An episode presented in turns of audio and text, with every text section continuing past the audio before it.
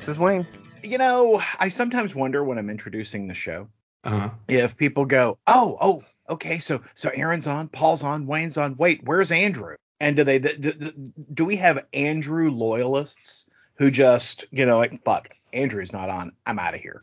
I don't Is- know. Do you I don't feel like thing? that's a thing. I mean, except Andrew's mom, maybe. Ooh, yeah. yeah, because we know Paul's parents wa- listen, so Yeah. If there were no like, Paul, "Whoa, they wouldn't whoa, listen." It's funny books with Aaron and not Paul. They'd be like, click. Oh, I, I think Big Paul is all over the not Paul episodes. I think he's like, yes, that that twerpy guy Paul. I hate that guy hate that guy. Hate his voice. and his stupid face. Andrew So-. Let's get out of here. What are you even talking about? That's not a thing. so, um, I've been watching the Terminal List on Oh, Amazon Prime. yes, yes. I'm, I'm You know, the- curious about this. I would like to watch it. The Chris Pratt, uh, you know, uh, plays a a a, a SEAL team commander. And Wayne, you haven't seen this, have you? no, I haven't. Okay. I'm not going to spoil anything, but I do want to take a moment to complain because that's sort of my brand. Um, this show is shot so freaking dark, meaning Uh-oh. like, you know, they never turn a light on. It is super annoying and they tamp down the brightness in daylight shots. I mean, Sounds like a this DC show, movie. it is so hmm. super annoying. Th- They will be in high noon Los Angeles, not a cloud in the sky, and it's so dimly lit on the screen. It drives me freaking crazy. And it's, you know, Terminal List is not the only show that does this. A lot of shows do this. I am just so tired of that. I would really like to see what the hell is going on. I'm, I'm, I'm this is just, I'm letting you know, Chris Pratt, because I know you're a listener. You're executive Yes. producer on this thing. I expect you to do better. This Turn just, on the uh, light, this- Chris. that's right. Turn a fucking light on. Drives me crazy. I will also add Chris Pratt wildly miscast in this thing. Oh, really? He is yeah, I, you know, I kept expecting him to be more like Reacher, you know, in the recent Prime Reacher series. Uh and I just have a hard time accepting that Chris Pratt is this battle hardened SEAL commander. You know, I just he he just doesn't fit the profile to me. Yeah, he's jacked. You know, he's got he's he's got the muscles for it, but he just doesn't. I I keep thinking of him as Star Lord Mm. you know, or or the guy from Parks and Rec. I just I I'm, I I cannot force him into the image of a uh, SEAL commander. So, It kind of sounds like you're describing me. Like, you know, I'm jacked, Uh, but you wouldn't uh, take it yeah. seriously as an ex SEAL or anything like that. I- Paul, I don't take you seriously as a podcaster, much less as a I mean, I can't argue with anything you just said, really. you know, it's funny you're, you're talking about the Terminal List because I was on Prime last night and uh, I was shocked, Aaron, shocked shocked. to see that um, they're not free, so don't get all excited. But that Jurassic World Dominion and Black Phone are already available digitally for purchase and rent. Oh, really? Wow. Yeah, I was like, whoa, I may damn. have to watch that. Like I feel like I just saw those a few weeks ago. Um, I, I have not seen the, the uh, most recent Jurassic movie, so I'd have to. well, speaking of Chris Pratt, there you go. You can get your Chris Yeah. Pratt. Film. See, and that's a Chris Pratt that I enjoy. I like him in those. I like mm-hmm. him in the Guardians of the Galaxy. I, I like him in almost everything else I've ever seen him in. He's just not this guy. He is just not the the I'm, I'm grim and I'm gonna get you. You know, he's not that guy. He's not Charles Bronson for crying out loud. oh, Charles Bronson. Especially I know, right? after you've seen him in like comedic roles. Well, and even I mean, he he there is a brightness and joy to Chris Pratt that I think that is his brand. Mhm. and when you when you put him in the grim and gritty show it, he's just really hard to take in that role you know he's not clint eastwood you know and he shouldn't try to be well, there's Yeah. two things that I and i appreciate that he's trying to he's trying Oh, go ahead. yeah go ahead Oh, no, you go ahead. no you go I was going to change. I was well going to i talk just about i, something I else. think that he sh- oh okay I, I just think that chris pratt i'm not saying that he needs to stay in his lane but he also needs to realize what that he needs to have a range in his performance and not just stay in the you know grim and gritty space in his grim and gritty show there needs to be there need to be elements of joy and brightness because that's the chris pratt we like and we can i think as an audience enjoy you know, a darker turn, but let's see glimpses of that other stuff prior to the turn, as Yeah. opposed to just being grim and throughout. It's not that he should stay in his lane. It's just that he shouldn't have veered into oncoming traffic. yeah, that's a fair point. You know, he he Chris Pratt is I think to your point, Aaron, he not to be a jerk about it. I don't feel like Chris Pratt has much of a range. Chris Pratt has a character type that he is, excels at playing. Outside of that, Uh huh. you know, probably probably shouldn't accept those roles. And I appreciate that he's trying something different. But I mean, clearly, and this is not the 1st time Mhm. I've heard this or the first person I've heard it from. It's just you know not his jam. He'd play a great Starfleet captain. Yeah. But you know, not so much He a- would. a, He a would. tortured Exia with no humor. But Yeah. you know, No, I would be. I would be down for him in in a Star Trek show. Yeah. Yeah. No, absolutely. well, out of those two movies, Jurassic World Dominion and Black Phone, I feel like the one that I would recommend is Black Phone. I did not care for Jurassic Hmm. World Dominion. Um, and I'm a huge Jurassic Park fan. And I even like Jurassic World, not the Right. second one, but I like the first Jurassic World. Um, but Black Phone I really enjoyed, Right. especially if you're kind of it's very Stephen King esque. It's written by his son, so you know they have a similar writing style. I don't think I know. I don't think I know anything about Black Phone. So Black Phone is um, written by Joe Hill, um, or based on a book or novella or whatever written by Joe Hill, um, directed by Scott Derrickson, who did Sinister and the first Doctor Strange. And Ethan Hawke basically plays a serial killer who kidnaps children. Um, but I mean, there's I don't want to spoil anything, but anyway, so the, the whole point of the story, and this is all in the trailer, is that he kidnaps a child, and the child um, is helped by the ghosts of the previous victims. Um, and so it's it's actually it's it's really it's it's good. It's nice and creepy. It sounds scarier than it actually is. Um, it's more of a thriller, but I I actually quite enjoyed it. It sounds good. I, I'll, I'll check that out. I hadn't heard anything about Black Phone. Yeah. Well, I mean, I feel like it just came out in theaters like two or three weeks ago, um, but now it's available for six dollars on your. Uh, to, oh no, I'm sorry. It's it's twenty dollars on your Amazon Prime. Um, you know, you you mentioned the, That is the, the uh, a terminal big list. difference. Yeah, yeah, just a little bit. Mhm. Um, have you heard of Joe Pickett? I've heard good I things. have. About that. I have. I haven't. I haven't watched it yet, but I have heard really good things about Joe Pickett. I feel like it's show it's a show I'm not going to get to because because of everything else, but I've heard good things. Yeah. So, you know, speaking of television shows, we are are big fans of these Star Wars shows. We've talked about Obi-Wan and um, Mandalorian and all that on Disney Plus.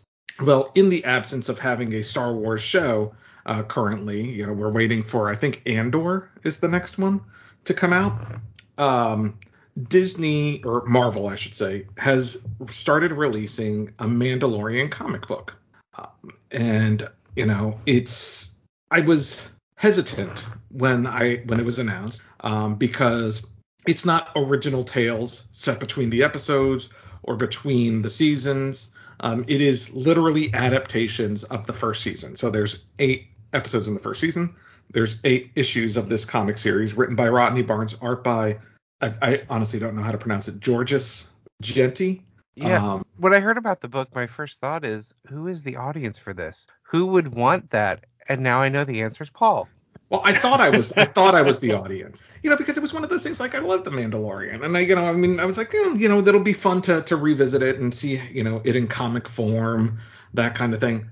Woof, this comic was bad.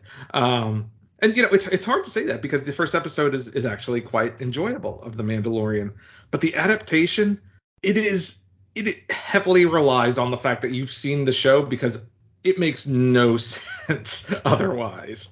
Um, it's kind of like a series of scenes from the episode with no great cohesion or storytelling.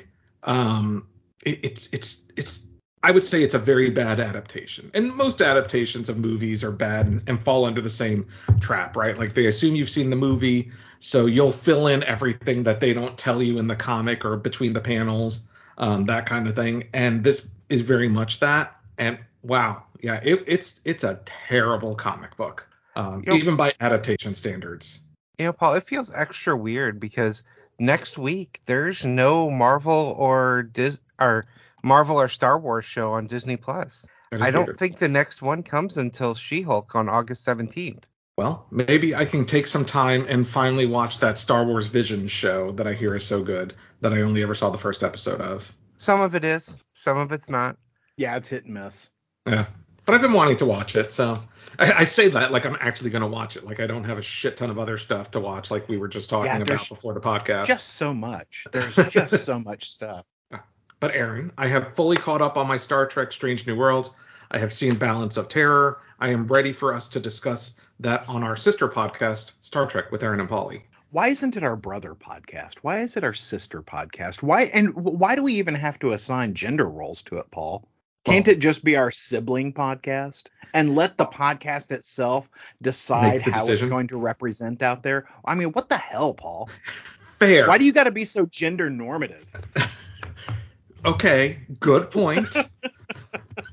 On our gender neutral sibling podcast, Star Trek with Aaron and Polly, we will discuss the first season of Star Trek Strange New Worlds, um, and look for that here in the next, uh, you know, whatever week or so. Yeah, because I mean, if it's anything, I would say brother podcast because it is a couple of middle-aged white dudes. Fair, fair. I, I can't Wow. really argue that point either. Wow. And now now Wayne, Wayne's ageist. Thanks. Just because we're in our 40s, Wayne, doesn't mean we're old. Hey, I'm a middle-aged white dude myself. I- so uh speaking of middle-aged white dudes, Fantastic Four came out this week. Hey, Uh, before you guys completing the Four, reckoning. I want to interrupt you. God, da- I know, I know. God. But did you see the rumors about um Fantastic Four this week, the movie? No. no. So, you know, obviously there's everybody in the world has been hoping that John Krasinski will be playing Mr. Fantastic when the movie actually comes out. Um Yeah, I, I, I, I thought he was great in the yeah, I did too. multiverse of madness. Yeah, I And he thought was looks great. the part. but you know, the rumor is that they're courting Penn Badgley. Um I think I that's don't his know name. who that is. He is the lead actor in that TV series You. Um I don't know what that oh is. no, no, he'd be a horrible choice for both appearance and like I like the show, but I'm not, I, I'm- No. I'm familiar with the show. I've not seen it. It's it's it's on Netflix, Aaron. It's about like I think it's kind of like a Fifty Shades of Grey kind of thing. uh, Ah, basically it it is about a psychopath who the ultimate nice guy in quotes who f- when he falls in love with someone he obsessively stalks them and kills the people he needs to to make sure that he ends up with them So just Okay. like Paul. Just like Mr. Fantastic. except this guy is good at what he does Yes, unlike Paul. Yeah, exactly. But anyway, Huh, that's, yeah, well- the, that's the current rumor. I think that would be a mistake when you've got so much goodwill about John Krasinski out there. yeah Like, and you he, know, he looks the part and he's likable. And you know, Mr. Fantastic should be likable as well. I, I just I think he I, I I I thought that they did really well in Multiverse of Madness on that. Um, but you know, I, I I have often thought that a good doc, uh, good Mr. Fantastic on film, and I know that he's already playing a role in the MCU, but hey, his character's in Valhalla.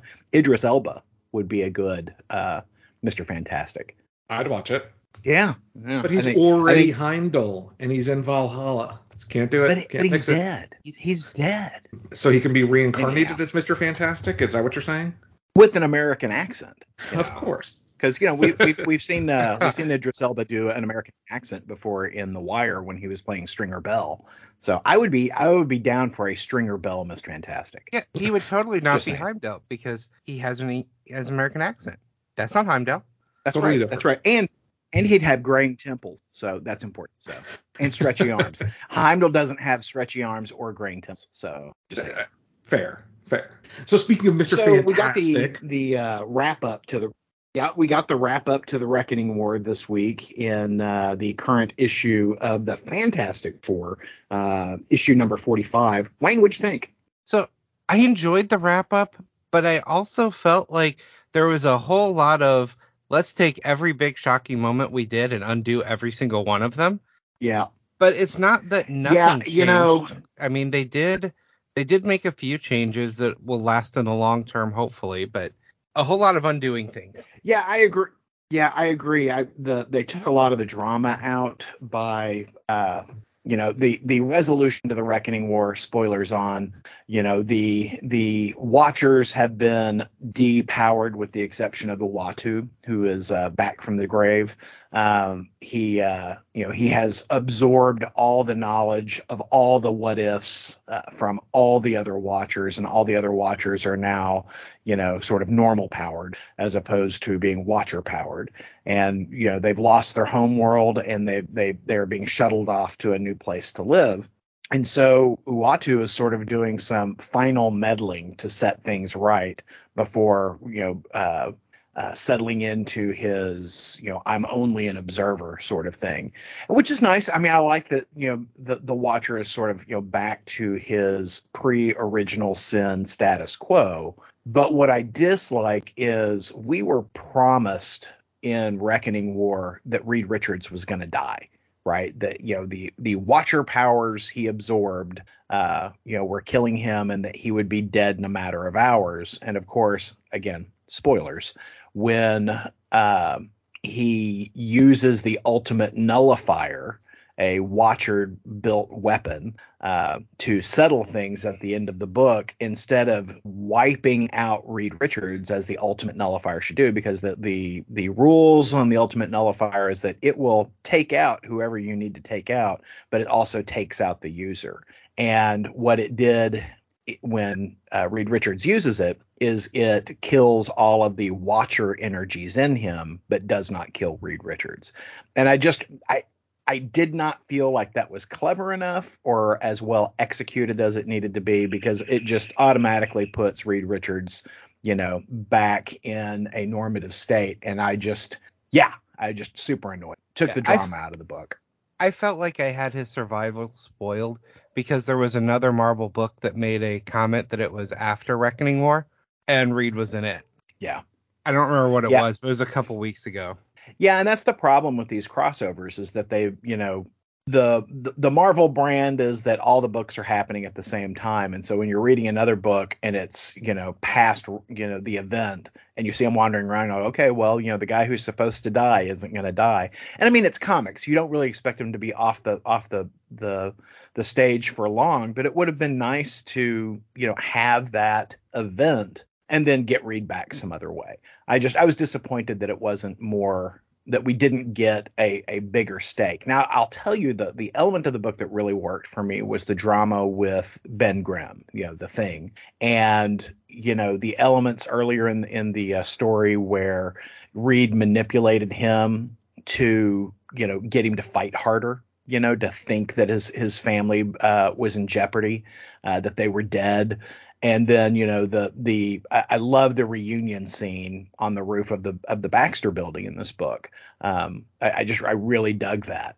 I enjoyed I enjoyed a lot of those kinds of moments in the book. I, it really kind of explains uh, uh, where Jack of Hearts came from because I, I was having a continuity issue between what was going on in the She-Hulk book versus what was going on in Fantastic Four. Um, yeah. I I felt that was really helpful, and I like how where we leave Doctor Doom in this series. I think on the whole, I wouldn't give this the when if I'm grading the Reckoning War, I think I'd give it a solid B plus. I think that it's I think it's, it's on the most part very enjoyable. Um, I I think that uh, the story is is well told for the most part, you know, but like most you know big events, it has difficulty sticking the landing, setting up you know stories, you know, the, the next phase of stories. Uh, but I think overall it was a successful. Yeah, that's what I would say too. I think the performance was incredible, but it got a little bit shaky on the landing. Yeah, and it does set up some interesting things if they follow up on it. We now have nine tenths of the universe is back you know, because they uh, they established during this that everything we've known of the Marvel universe is really only one tenth of the universe because the rest had been destroyed. Well, all of that is back. So they says there's going to be new gods, new cosmic beings, new aliens. You know, it's funny with the, you know, expansion of the universe. It seems strangely timed to me with all of the James Webb telescope images coming out this week and how huge the fucking universe is just just in the little bit we can see. I was like, "Look, that's the new expanded Marvel universe."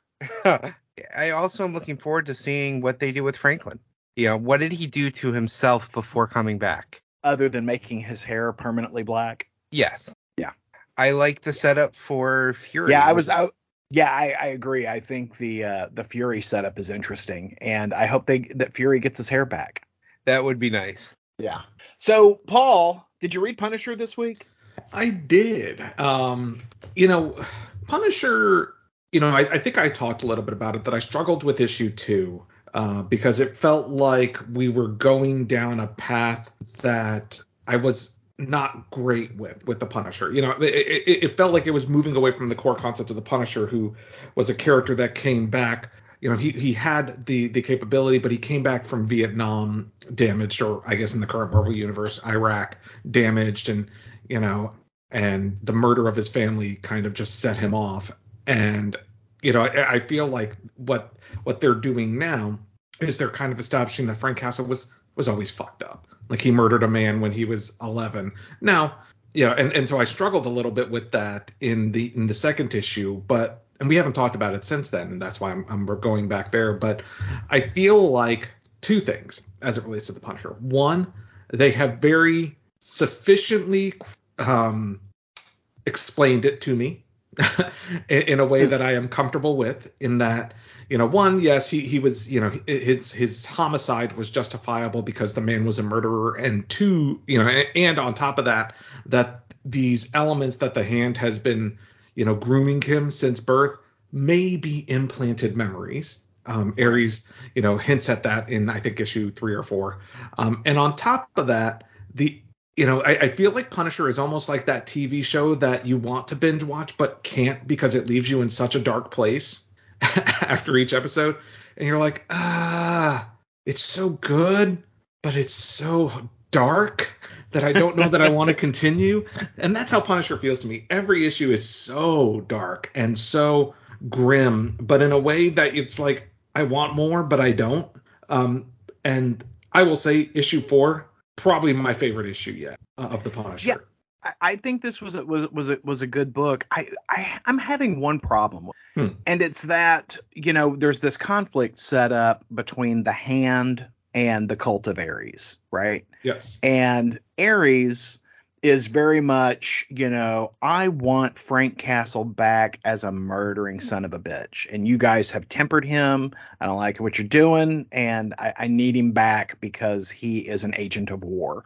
And really it feels like the hand wants the same thing. You know, they have they have pulled Frank Castle into their cult and made him, you know, a, a leading figure there.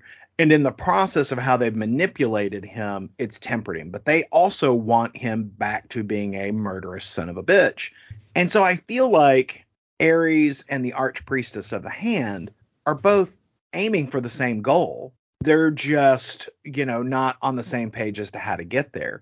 And i i see that and i'm like i wish that the two of them would just kind of say hey look we're trying to get there.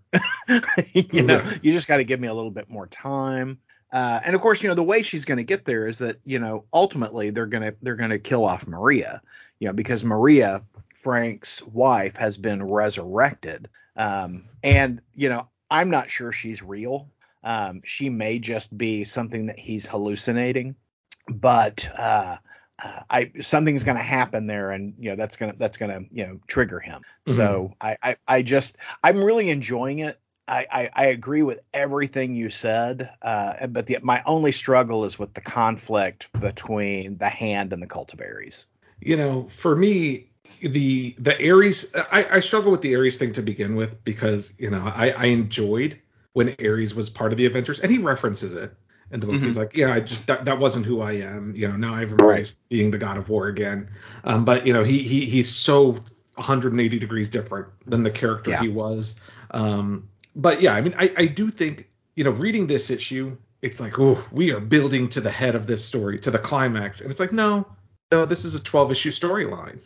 We're yeah. only a third of the way in. So I think we may see a team up between the Cult of the Hand and Ares against the Punisher. I think that may be what we're actually building to because one of the the you know spoiler warnings on one of the thing I things I really like about this issue and this is why it's my favorite issue is you know the Punisher has been seduced by the Hand. They've been implanting memories in him and you know in, in this issue it kind of comes to a head in that you know the the Hand has failed in trying to take down Ares and um, the head of the handle, and I don't remember the character's name, the the lady, the old lady, Ar- the arch priestess, I think is the arch priestess. Yeah. yeah, the arch priestess basically, you know, says these men failed, killed them, And Punisher's like, I'm not Yeah. gonna kill them. Like we need as many men as possible. He's like, I need more people like me.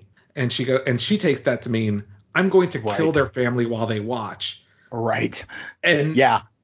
and he just loses his shit. And, Yeah. and in the next scene, you see him covered in blood, and he's like, Maria, we have to go now. Yeah. And I'm like, Yeah. yes, this this was the you know, I mean, we're only again, we're only a third of the way into the story, but that that felt like a turning point that I was like, shit, I want to see what comes Yeah. next. Yeah. We got a I, I GTFO. really enjoyed that. Yeah.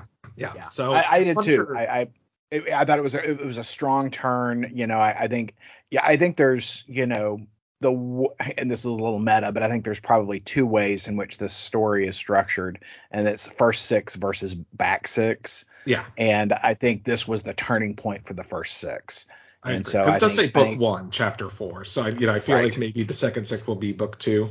Right. Um, but one thing I will say, you know, the last thing I'll say on this book is Jesus Saiz or whatever, however Uh-huh. you pronounce his name. That Uh-huh. dude is just amazing. He is just amazing. Yeah. Can I ask you one question before we move on to the next book? Of Um, course.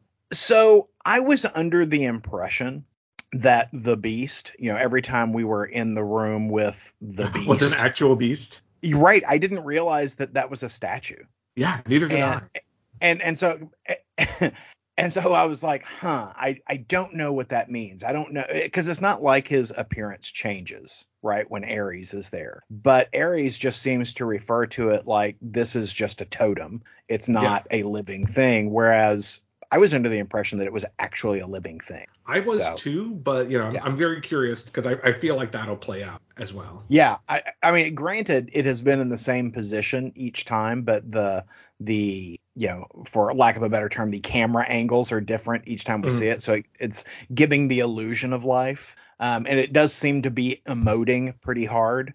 Mhm. Um, so I, I I was just a little surprised by that when Ares came in, okay, I just want to make sure that that I wasn't the only one who felt that. No, no, that, that was a surprise to me too. I was like, oh, it's a statue. I always kind of Yeah. thought it was a giant creature, but no. Same, same. A big Jabba the Hutt sized creature. Because to Harry's point, looks like the only thing this thing can do is eat.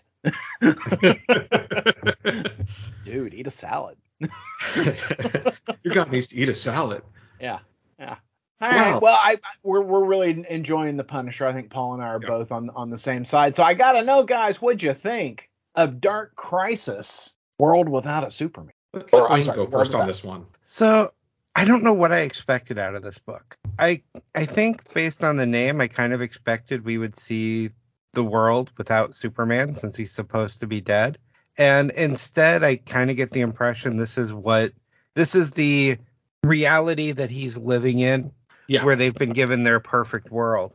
Yeah, this is per this is you know, and that's kind of revealed on the last page, right? That this is kind of a um, whatever happened to the man of tomorrow kind of story where Pariah has taken the Justice League and put them in their perfect world, and uh, you know it's it's kind of revealed at the end that that's what what we what we've seen this whole time is Yeah, and- Superman his his perfect world is one where he actually gets to watch John grow up versus John being you know taken away by um, Jor-El and you know raised on a torture planet. and I I really enjoy some of their interactions in the book, but I don't know. This just like if this is his perfect world, that's kind of screwed up because it's a world in which Darkseid rules the rest of the universe, and he's just ignoring it. And he himself looks old with the the white hair versus Lois doesn't look like she's aged a day. Well, yeah, I mean, of course, that that's how his perfect world should work. the older he gets, they stay the same age. And why does Jonathan constantly cuss? So I don't know. I did enjoy the story, but it just I had issues. Well, and why is Jonathan dressed like Robin? That's what I, I was like. Okay, it seems like there would be a, a reason why Jonathan is emulating Robin, and there's never a clue in the book as to why that is. Yeah, and he even calls himself Superboy while dressed as Robin. Yeah. Yeah, maybe Made no Superman has sense a to Robin kink. I. Or I mean, I, it's like why? Maybe he's jealous of Bruce. Well, and I don't think it's because it's never in. I don't know that they've ever. And, and you guys maybe correct me if I'm wrong. There's no reference to anyone else in the Justice League no. Right. in this book. You're Um, correct. so I'm kind of feeling like perhaps this is a world where it's only Superman, in Yeah, the and race Justice League. I kind of got that impression too with the backup story of Aquaman that in Boy, each I of didn't- their worlds there is no Justice Other League. It's all about them. Yeah, no other heroes. I sure did not enjoy the Aquaman backups book. Oof, me either. It was No. beautifully drawn. It was beautifully drawn, but man, it uh, this I, I just was not grabbed by the story at all. It, it was- lacked, um I don't know. It was very confusing. It was it was Yeah. it was overly I don't know. It was just overly busy for Yeah, not a it- very well, complicated story. And if one character is going to be the one to realize that they're in a fake world, why is it Aquaman? Mm-hmm. Mhm. it- Well, and and I felt like the story was just unnecessary. It was a it was a wild tonal shift from the Superman book that I really felt like was pretty complete. Uh, and I was very satisfied with the Superman story. I mean, despite the issues that, that we've called out, I thought it was I thought it was a good one off. Right? I, I thought it was an entertaining story, and I particularly love Jonathan's little super cycle. And I was like, okay, I need that toy. Right. When do I I, get that that toy? Yeah, but uh, and I love that you know, okay, you can ride your your new uh, super bike around the planet, but you cannot leave orbit. Yeah. you know, um, you know, in the now that we're talking about that super bike, um, just quick side note, uh, McFarlane Toys announced this week that they are relaunching the Superpowers line. Yep. Yep. Um, I think the first figures revealed. I know there was Superman, Batman, um, a couple of villains. I think Yeah. And the Batwing and Superman's ship. The Batwing and Superman ship, and I'm like, oh, that is God, the Supermobile. The is the Supermobile. Supermobile made out of what? Supermanium. Supermania. Uh, I can't. I can't tell you how much because Superpowers is what I grew up with. That action That's figure right, line. yeah.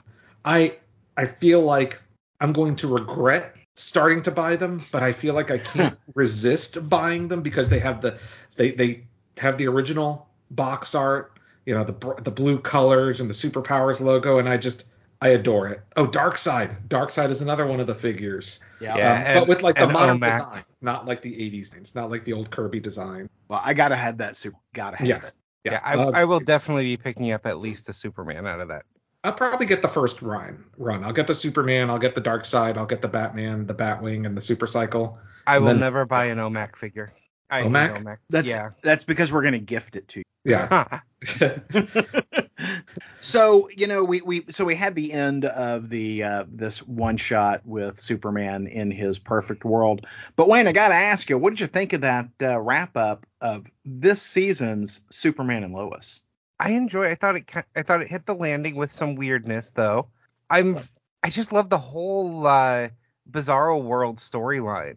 I love seeing the square world, and then we get to see in that episode the square world and the circle world have merged, so it makes like a square world with dots on the sides, Mm-hmm. like one of those uh, fidget cubes. It never occurred to me that they would be able to tell a compelling Bizarro world story because that's hard enough to do in the comics. And I was pleasantly surprised. And I thought that this season was extraordinarily strong.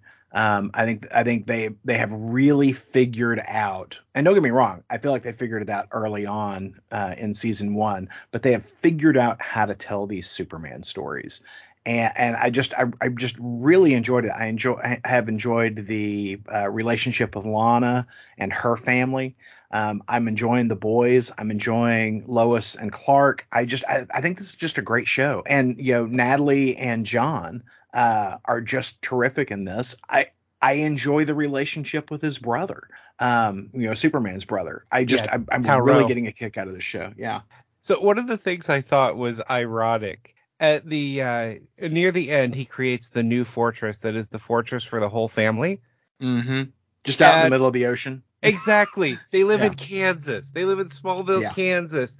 To Yeah. get there, Lois or John would have to fly to like you know the coast and get on a boat to get there. But no, this is the fortress for the whole family. Yeah. Yeah. It's still the fortress for the two that fly. Well, and I, I just I want to know what that does to you know naval shipping lines. you know, I mean, who who's going to be the first one to run into the to the fortress, right? I, I just I, I feel like there there are uh, you know some issues that will come up. I mean, what are world governments going to say about this thing just suddenly appearing out out in the middle of the ocean? Well, and they did with a line clarify something that this is not the Arrowverse world. This is a world where Superman is their only hero. It is not the same one So with with uh, Supergirl. It's its own. Well, Earth. and that so that that would explain why Kara hasn't been around. Yeah, Because you know, we we were often wondering, well, why isn't Kara you know showing up? Interesting. Yeah, it is its Well, I own think that Earth makes- without any of them, and I'm I'm happy with that because keep Same. that CW taint off of it. Yeah, that's right. You know, keep the keep your Arrowverse crap off my Superman and Lois. Yeah, I'm down for that as well. It's just weird when you see John Diggle show up. You know. Yeah, but apparently it's not the same version. And uh, for those of us that watch the end of Arrowverse, apparently in a recent crossover, they finally wrapped up the storyline of him getting the Green Lantern ring. He made Oh, the choice. John? Yeah, he made the choice not to use it and just threw it away. Okay. Yeah, that just is a big fu to every, anyone that did watch and enjoy him. Well, I I I just super enjoyed uh, Superman and Lois this season. It I think it comes back in March of next year. Uh, you know, having already been picked up for season three, I, it's just it's just very entertaining and does not have any of that CW uh, stink on it. It it feels very much its own thing, and it's a good show. Yeah, I want to see him do a little bit more with John next season because really we went from season one in the beginning.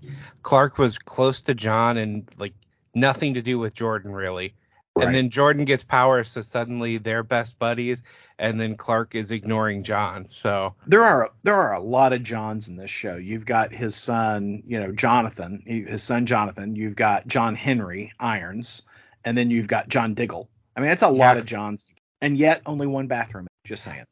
online there's so many memes about the fact that the uh, the Cushings they have uh, the young Sophie. She just seems to Mhm. be forgotten and not around most All of the the time. time. Yeah, so All there's a the lot time. of jokes about how when she awakens and gets her powers of a god, that they're all going to pay. yeah, Sophie's gonna Sophie's gonna set shit right. Yeah. Yeah. Okay, so our last book of the day, uh, Superman, Superman, Son of Kal-El, issue number thirteen. What do we think? You know, um, you had, I, I guess, this character Dreamer. Um, you know, Yeah, a, a couple of things about this character Dreamer. Uh, I guess the the character was introduced in in the Supergirl TV series, which I didn't watch. Um, it also says the dynamic debut of Dreamer, though the character is introduced in a way that I'm like, wait, it, like I feel like I've missed something. Like has this character been around? Apparently not, but they they just kind of roll right into it. Um, you know, like almost like the character's been around. I, I you know, I, I, I will say the one thing I like about this book, Superman Son of Kal-El, is the interconnectivity with the rest of the DC universe in a way that that you know, um, obviously, especially with Nightwing, um, you know, because Dick Grayson is very much almost like a supporting character in this book.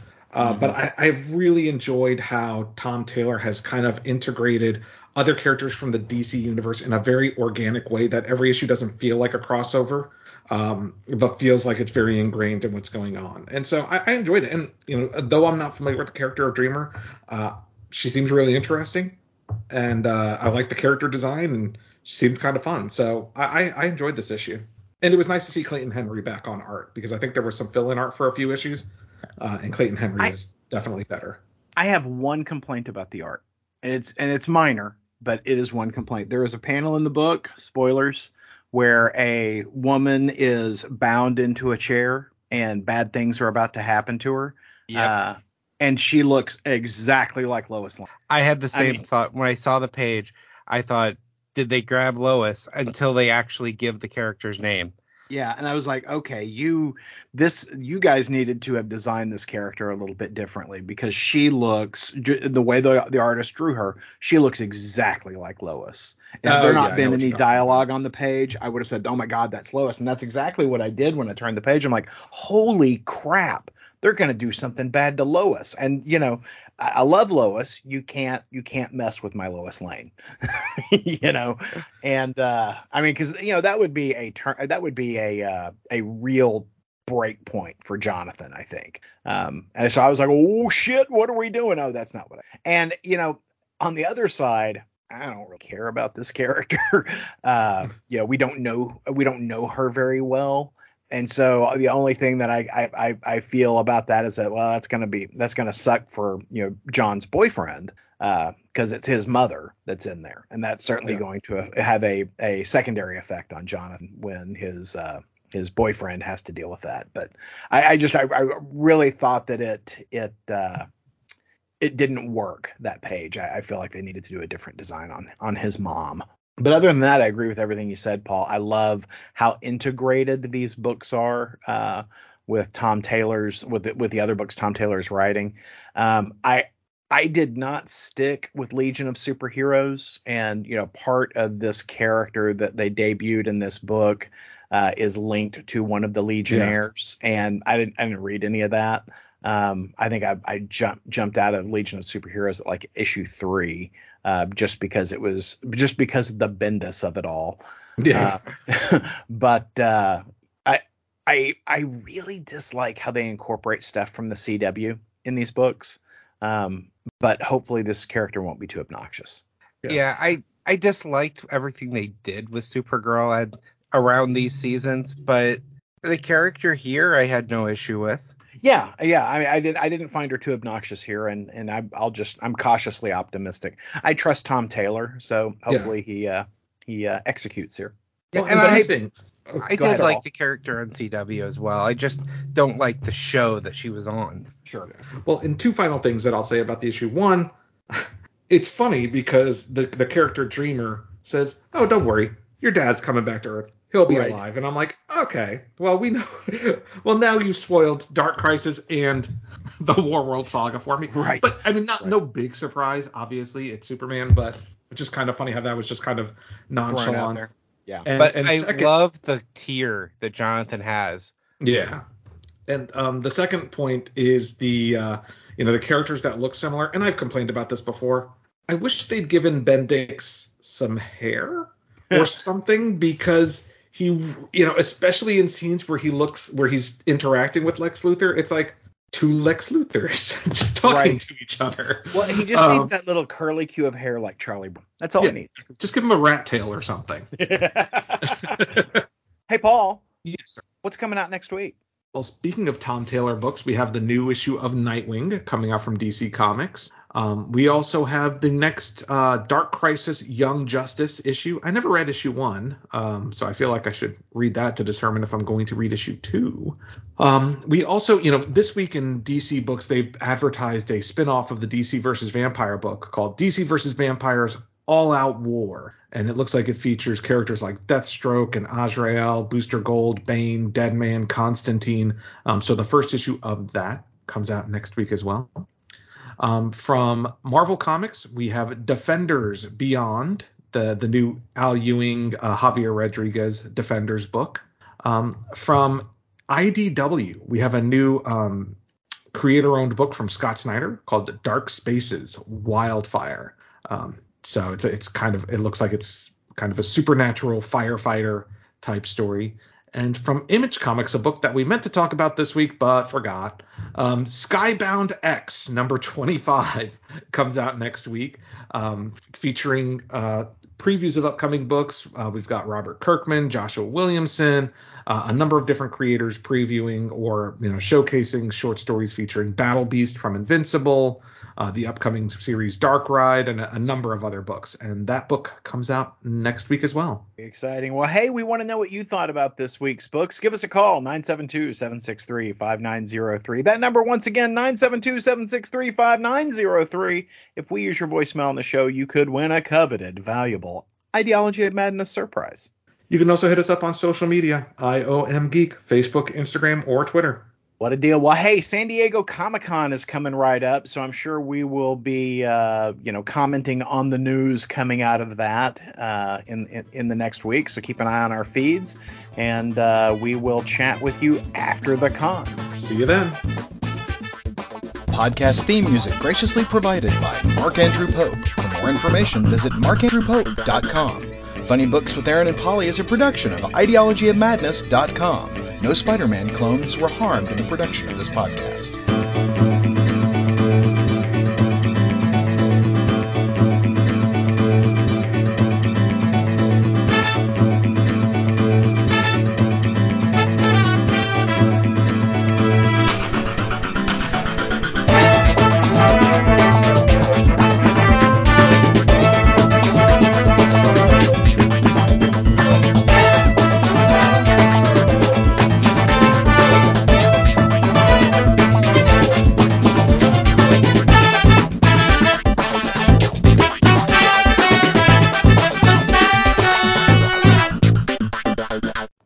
Good stuff.